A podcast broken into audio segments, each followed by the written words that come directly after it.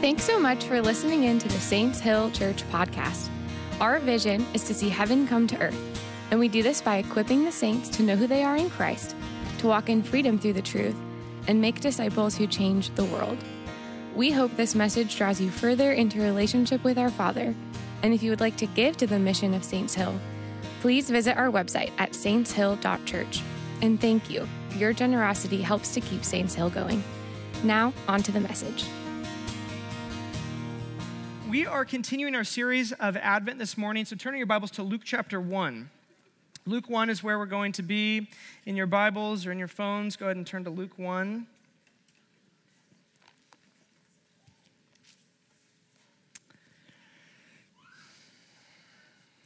And once you're at Luke 1, let's go ahead and stand up for the reading of Scripture this morning.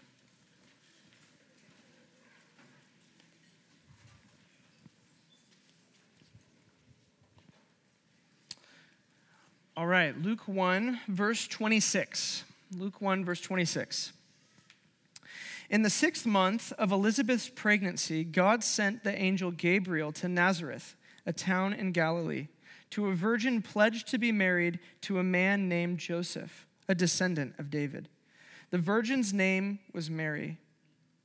The angel went to her and said, "Greetings, you who are highly favored. The Lord is with you." Mary was greatly troubled at his words and wondered what kind of greeting this might be. But the angel said to her, "Do not be afraid, Mary. You have found favor with God. You will conceive and give birth to a son, and you are to call him Jesus. He will be great and will be called the Son of the Most High. The Lord God will give him the throne of his father David, and he will reign over Jacob's descendants forever. His kingdom will never end." "How will this be?" Mary asked the angel, "since I'm a virgin."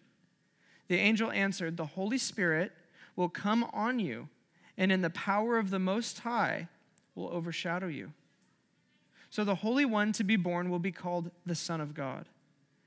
Verse 36, "Even Elizabeth, your relative, is going to have a child in her old age, and she who was said to be unable to conceive is in her 6th month.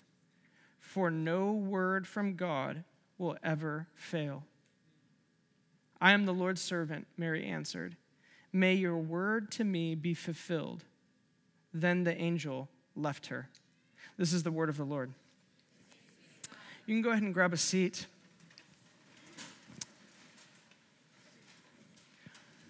I think it was probably 5 or 6 years ago, I had this opportunity, and I didn't realize how special this opportunity was in the moment, but looking back on it, I realized just how unique this opportunity was.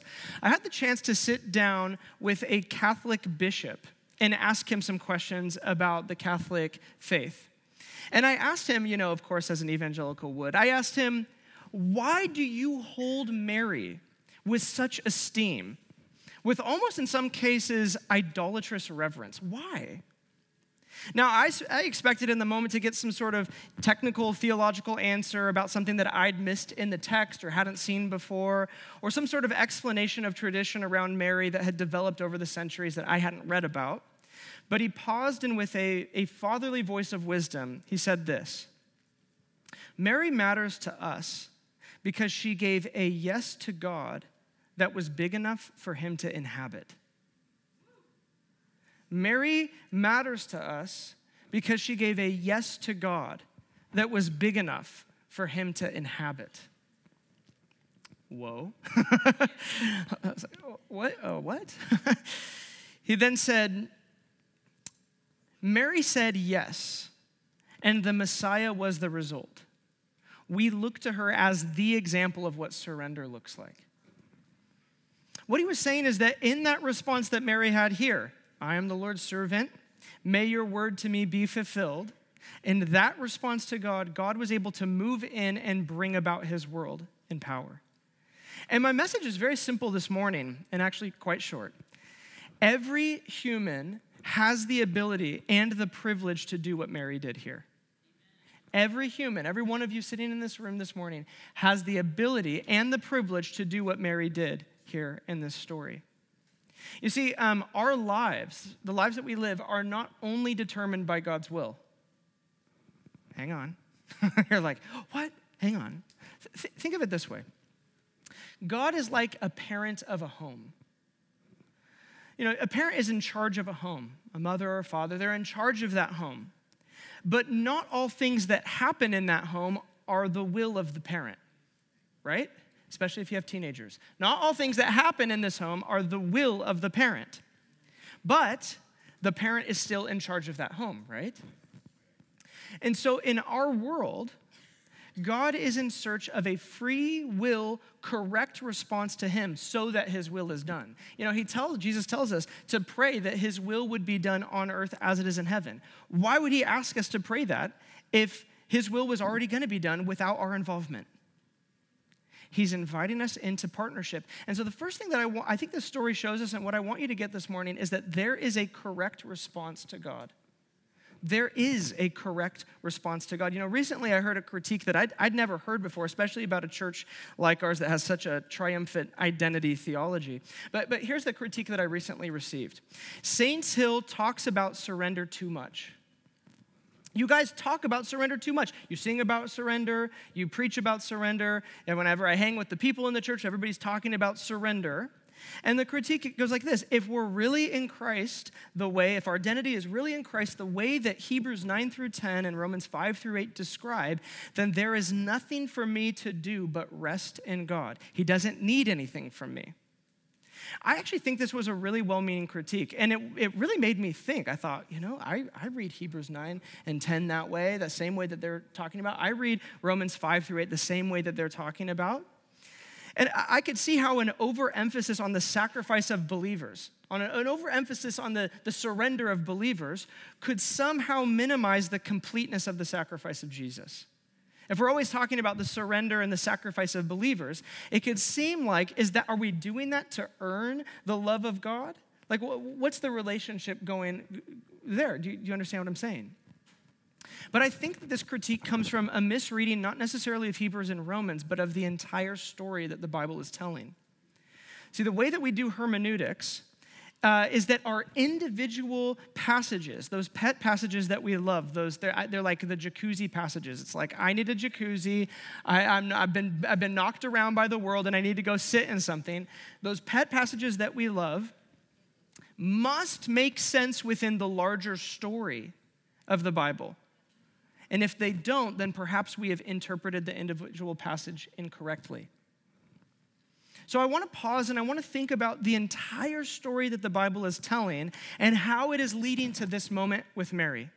So let's start at the beginning. You know, Genesis tells us not so much about when the universe was created, but about the purpose behind its functions. You go to Genesis as like a science book or like a history book, and you will likely find yourself disappointed, or you'll likely find yourself even confused. But you come to Genesis and you ask the question, what is this saying about what it means to be human? What is this saying about who God is? What is this saying about how to interact with the created order? And you will find some answers. Humans, we find out the purpose of humans because humans begin in a garden of personal responsibility. Personal responsibility, hugely important. It's a place, the Garden of Eden is a place where what you choose brings about a reality. So you agree with God, you walk in the cool of the day with God, you say yes to God, and what do you get? You get Eden expanding. Or you agree with the serpent, or you agree with lack. We don't have this, we need this. And you all know the story. Genesis 3 comes, right? This story tells us so many things, but it tells us about what it means to be human. It reveals the authority that humans have on earth. If you're wondering what kind of authority do humans have, read Genesis 1 again, read Genesis 2 again. And what we find is that God isn't thinking, you know, the garden, that whole story, it went so poorly, so I'm just going to be a deterministic God from this point forward because humans showed they really can't handle authority. So I'm just going to take it all back, and I'm just going to save the world. I'll redeem it because I made it. No. That's not the story of Genesis. In fact, Genesis chapter 3 proves it. The solution to what is wrong with humans will come through a human who chooses correctly. When the scripture prophesies in Genesis chapter 3, verse 15, it prophesies of a seed of woman. There's going to be a human who comes, who's born of a woman, and who will crush that serpent's head. So, you read that and you go, oh, wow, who is that going to be? That sounds like Jesus, right? Why did Jesus come? He came to kill sin and death, to crush it, right? But have you ever paused to ask, well, why was that needed or why was that so important, killing sin and death? Why? And you're like, isn't it self-evident? But maybe on a philosophical level, why was that so important? Well, because sin and death are the two things that were absent in Eden. And so Jesus is coming so that he can give humans a second chance at choosing well with the added power of his Holy Spirit. He so believes in human authority that he would come and give us authority again and say, now you have an opportunity at this Eden project again. Now you have another opportunity to make the correct choice. And we see this when Jesus comes on the scene. He starts right off the bat talking about this kingdom. He says, the kingdom of God is this, and the kingdom of God is like this, and the kingdom of God is near, and it's at hand, and all of that. Because the goal of Jesus is not simply for you to have sins forgiven. That's where you start. The goal is then to take the intimacy that having your sins forgiven produces, to take that and to then expand Eden again through your yes to him, through your partnership with him. At the end of his time on earth, Jesus says, all authority has been given to me, therefore go. That's an authority transfer. All authority has been given to me, therefore you go. In other words, the authority that Jesus got when he died and when he was resurrected, that authority he got that we might live in Eden again. That's the story that the Bible is telling. Now, here's a little bit of a summation of the themes because I can see some of your eyes glazing over. So here's a summation, okay? The first is this. From the Genesis story, what we learn about the purpose of humans in relationship with God is that God is interested in the variable. He is curious in what humans will choose. So anybody who's ever had a child knows that this is the way that life works, okay? Or if you've had multiple children, with each child, there's a new variable. It's pure potential. You have no idea what your life is going to be like before that child comes, but it's going to be different because they're going to bring their will. They're going to bring their authority even, their imago Dei authority into your home, and they're going to make different choices than you would have likely made had they not been in your life. They are pure variable, and God he shows us in Genesis chapter 1 that he's interested in the variable. That's why he creates humans. What will they do? How will they choose? How will we partner? Secondly, we learn that God is interested in partnership that is freely chosen, not coerced. He puts a tree in the garden that he says, hey, don't choose this tree. In other words, he puts choice in the garden. It's not like the garden is void of choice. He actually infuses the garden with choice.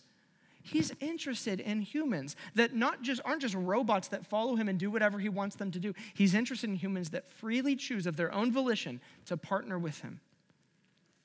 Beautiful thing. Third thing that we learn is this. The story of God is one of empowering people through relationship for the flourishing of God's world. In other words, there's something to do. When you think about your life, you're like, all I do is I go to this job and I do these boring tasks and, whoa. No, you don't. You are participating in the reordering of a chaotic world. You are participating by your yes to Jesus in reordering relationships between humans and God, material that is broken and God and his purposes, creating beauty. You need to think about what your intention was, what his intention in your life was.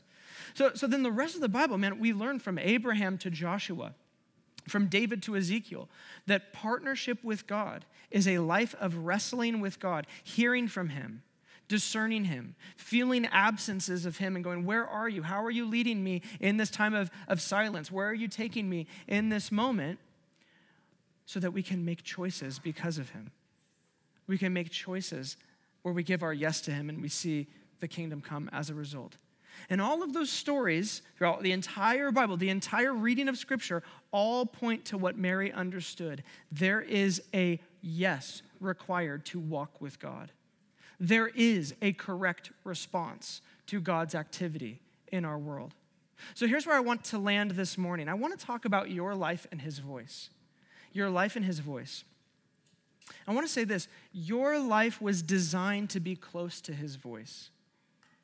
You were created by voice, and you were designed to live by voice. Jesus actually even reminds us of this in Matthew 4. Next slide, here we go. Oh, do we not have it? Let me read it. Man does not live on bread alone, but on every what? Word that comes from the mouth of the Father. Man does not live on bread alone. Jesus is giving us an insight into how you live. Man does not live on bread alone, but on every word that comes from the mouth of the Father. It's his word that sustains us. If you're looking at your life and you're going, I just feel like I've been deconstructing everything. I'm miserable. I'm depressed. I have all this anxiety. There is a question at some point in all of it to ask, when was the last time I heard from him? When was the last time I actually felt his voice? Not even in a general sense, but in a specific sense about my life and about my circumstances. And I suppose the simplicity of this message is this. I want to say the greatest things that will happen to you will be a result of his voice in your life. The greatest things that happen in your life will be a result of his voice in your life. So I know that this is a temptation. Do not settle for a life that is absent of the voice of God. Christians, do not settle for a life that is absent of the voice of God. In many ways, I think this is the core. If you're like, what's the core conviction of Saints Hill? It's this. Your lives, those of you who I've done life with and church with for 4 years now, your lives and the convictions that you've developed here over the past 4 years all point to the fact that this church will not settle for less than his direct involvement in our lives. We will not settle for less than his direct involvement in our lives. I don't want to go long periods of time unable to discern the activity of God in my life. Even if it means I'm waiting. I've been in a season similar to this recently. Even if it means that God just says, hey, you're just waiting and you're learning something in the waiting. Hey, as long as I have that word over this season of life, I'm good. I can wait. I can be in the mystery. That's totally fine. I just want to know what you're up to. I want to discern what you're up to. And if I can't discern it on my own, then I need people around me, prophetic people around me who can point me towards trust in God, point me towards the word of God, point me towards the voice of God in my life, because man does not live by bread alone, but every word that comes from the mouth of the Father. I need it. I need his voice in my life. I have this conviction. I am not satisfied to live a life that isn't led by your voice and presence. I want to give you that conviction this morning. All of the Bible, if you read from cover to cover, and if you were to sum all of the Bible up, what is the main point of the Bible? What's the main message of the Bible?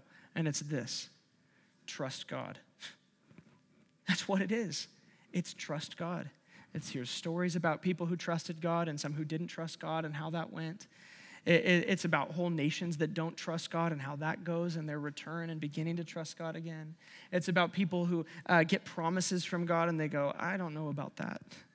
Can I actually trust you in that? The core stories of the Bible are all stories about God telling humans impossible things. Have you noticed that? They're all about God saying impossible things to humans and just seeing what happens. It's like God is running an experiment with every single human on the face of the earth to see how much they can handle, how much mystery, how much trust they can handle. He's like, oh, that's who I'm going to bless. That's who I'm going to pour myself out on. Have you ever thought that maybe God went to other people other than Abraham and they just didn't trust him? Abraham believed God and it was credited to him as righteousness. He became the father of faith through his belief. Yeah, I don't know. For Abraham gets this promise of Isaac, impossible. Moses gets this promise of deliverance. You don't understand Pharaoh, God. Gideon gets this promise of being mighty while he's hiding. And Mary gets the promise of God in her womb. God is interested in taking humans on a trust journey because trust is the best way to live as a human. In fact, I would actually say trust is the only way to live as a human. You try to live any other way, and you will find yourself miserable. You try to live an evidence-based life. I'm going to be somebody who's scientific. I'm going to just believe in the evidence. And you will find yourself going mad with competing arguments about the latest findings. You try to live in control. I'm going to manage all the bits of my life to try to bring about order. And watch how you never feel secure. There's always a low level of anxiety. You try to live with certainty. You worship certainty.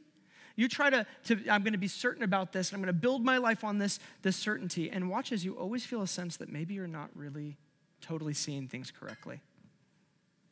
But you live in trust. You make that difficult choice. I'm going to trust you. What else? What other choice? It's like the disciples. Who else do we have to go to? I'm going to trust you. You live in trust and watch as you navigate life with supernatural peace. When things are not in your control or you don't fully understand life or you're living in a gray area, watch the peace that comes when you just make the simple choice. I can't control this. I don't understand this. There's no certainty that explains this. I have to just trust you.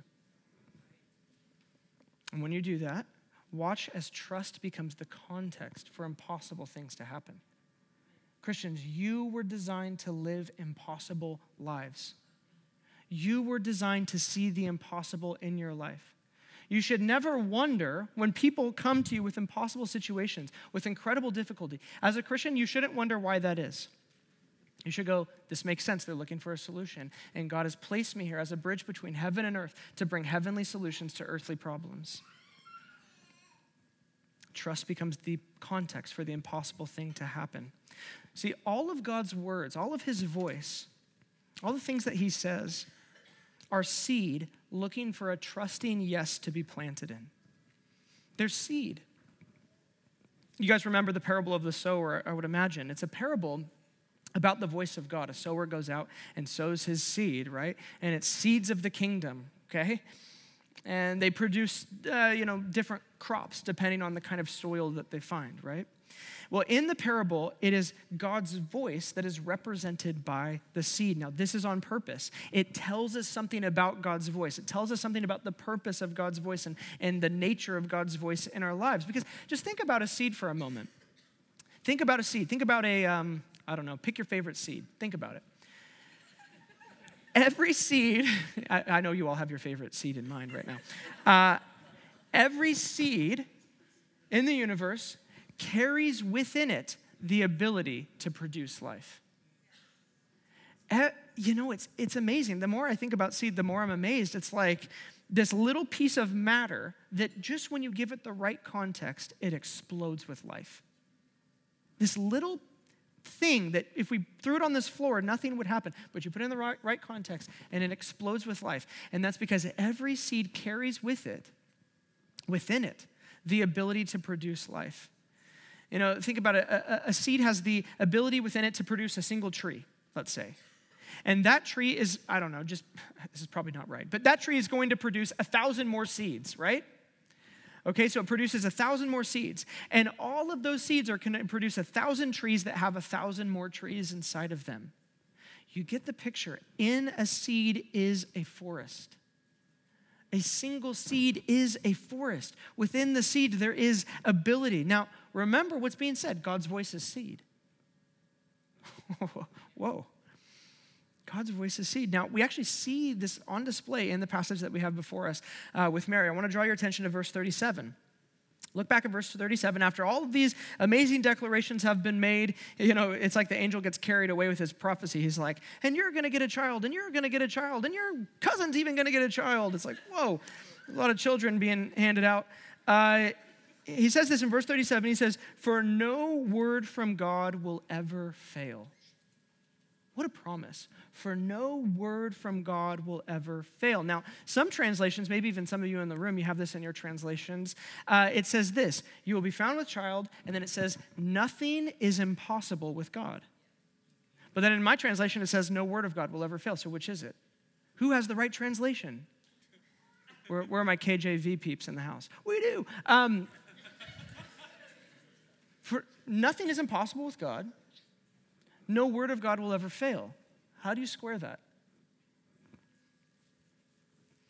Well, the Greek word for word here is the word rhema. How many of you ever heard of the word rhema before? Charismatics in the house. Charismatics, we got a lot of Greek words that we love. And rhema is one of them. Rhema has a range of meaning, and it's an interesting word. This word rhema can mean thing. It can mean thing. So, when it says here, no thing, no rhema is impossible with God. But rhema also has a range of meaning word. It's amazing. So you could have no thing is impossible for God, or you could also read it and you could say, no word from God will ever fail.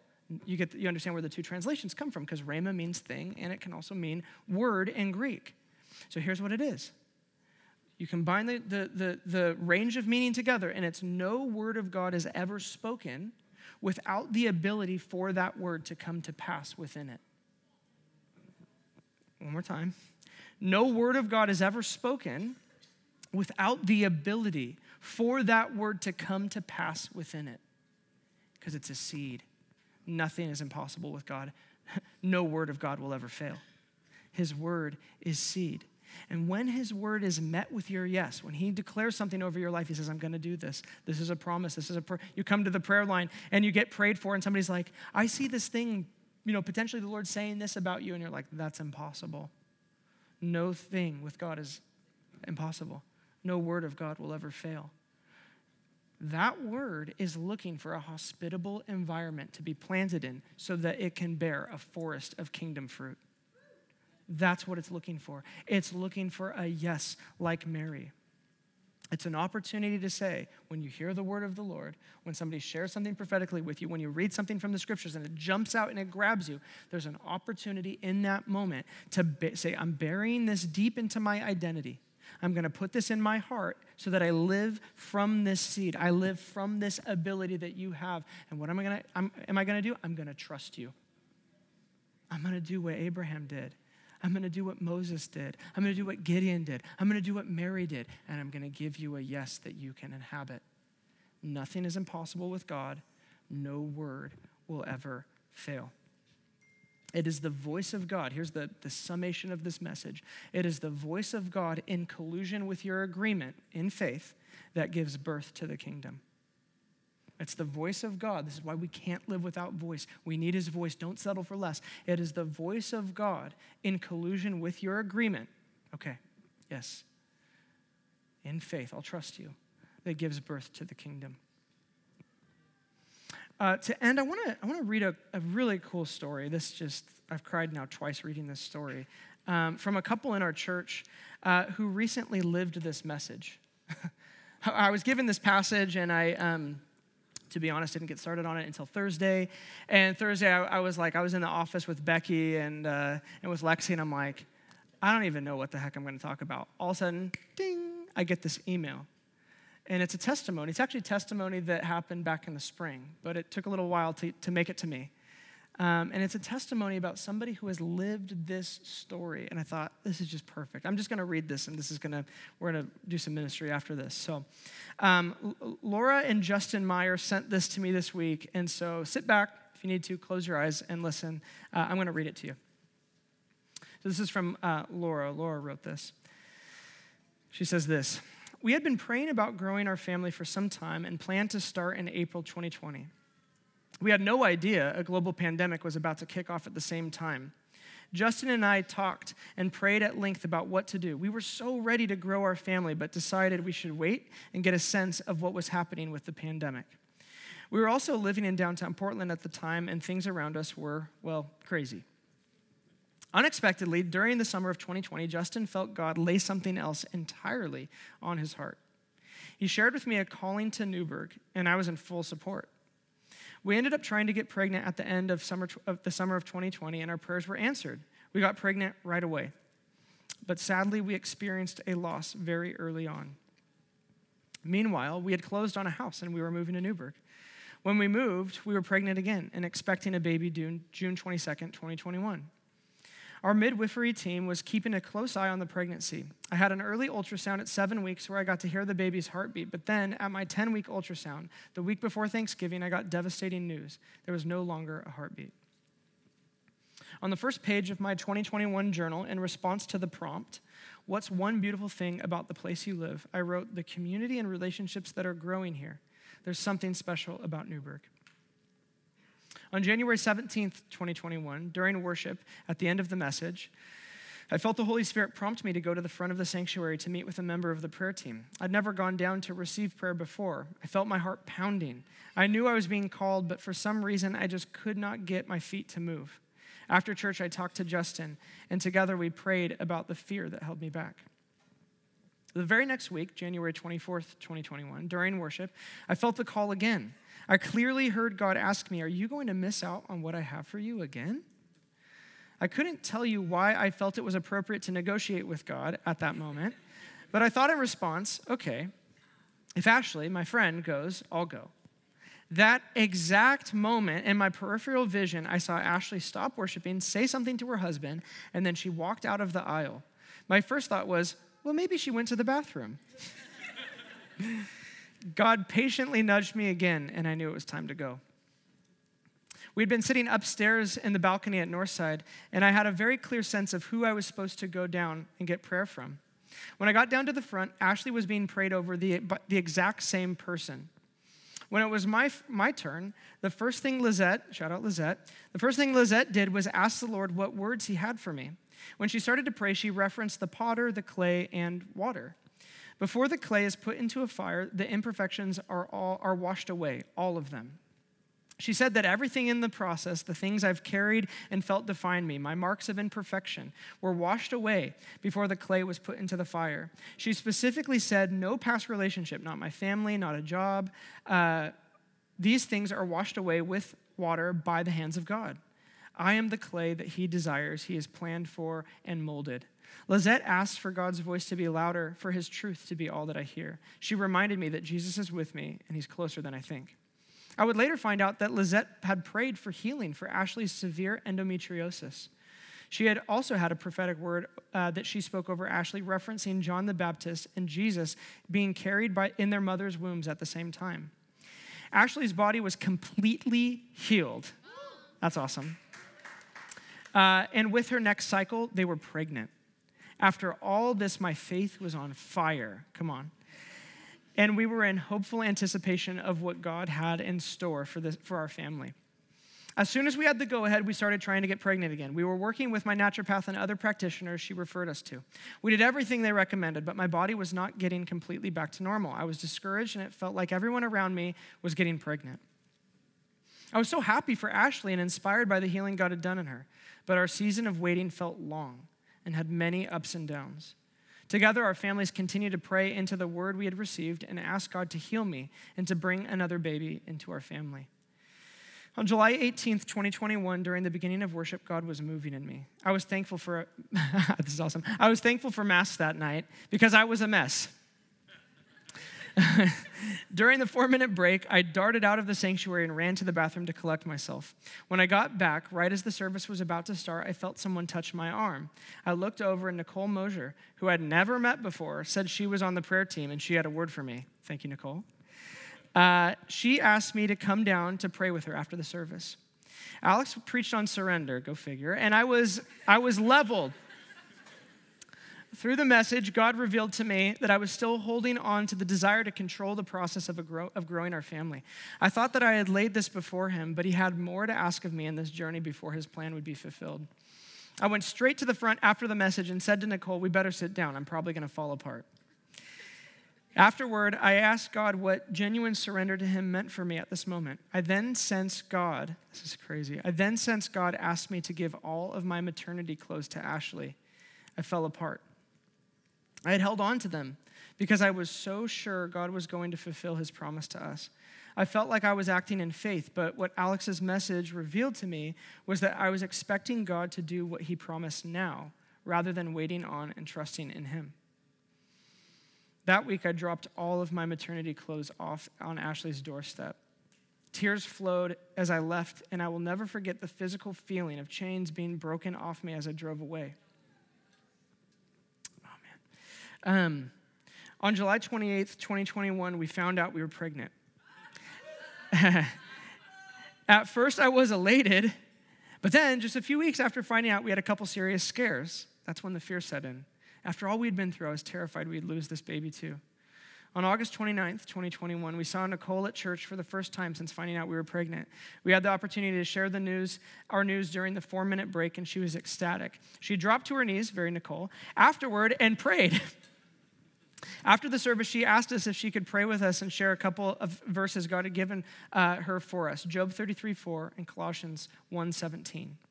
We interpreted Colossians 1:17 as a clear reminder that he alone would hold my uterine lining in place, supporting and sustaining the life he breathed into existence, referencing Job 33, verse 4. The verses Nicole shared with us were exactly what we needed to hear. They reminded us of his provision and his plan. In the fall, I was in the Gospels in my devotions, and in early October, I read Luke 1, verse 26. In the 6th month of Elizabeth's pregnancy, God sent the angel Gabriel to tell Mary that she would become pregnant with Jesus. I immediately texted Ashley and asked her how far along she'd been when we got pregnant. Ashley was 5 months pregnant when we conceived our daughter, about 6 months along when we found out. It's crazy. In my devotion that morning, God showed me that he's in the details. He didn't just give us a word about being pregnant at the same time. He waited to reveal the exact timing of the pregnancies in the Bible to when he knew I would need to hear it and know that the baby I'm carrying is the answer to his promise. That morning, I traded fear for freedom. This pregnancy has been an answer to prayer in every way, a precious journey. Our baby girl, Maggie Rose Mary, was born April 13th, 2022. It's amazing. So, it's awesome.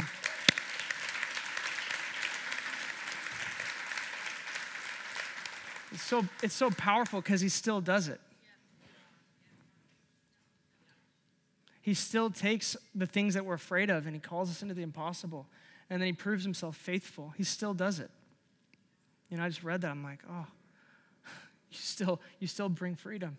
You still do it. There's I think of two other couples specifically from our church that have had incredible difficulty getting pregnant, that are either pregnant, one of them's pregnant with twins, or have had a child and when they shouldn't have. And it's just, it's God's kindness. It's an amazing thing. I believe that he's gonna continue to do that through this church. It's actually, you know, it's so funny. I told Laura this week, I said, it's one of the first things we ever prayed for this church. I remember we had our first monthly gathering over at Fox and EHS in one of the science classrooms. And I remember there being a strong sense that night that this would be a church where people who have difficulty getting pregnant would come and God would move and he would bring about children as a result. And we've prayed that ever since. I know there's even some of you in this room that you're here and you hear that story and you're like, I want that to be true for me. I want it to be true so bad. And I just want to encourage you, keep on asking, keep on praying.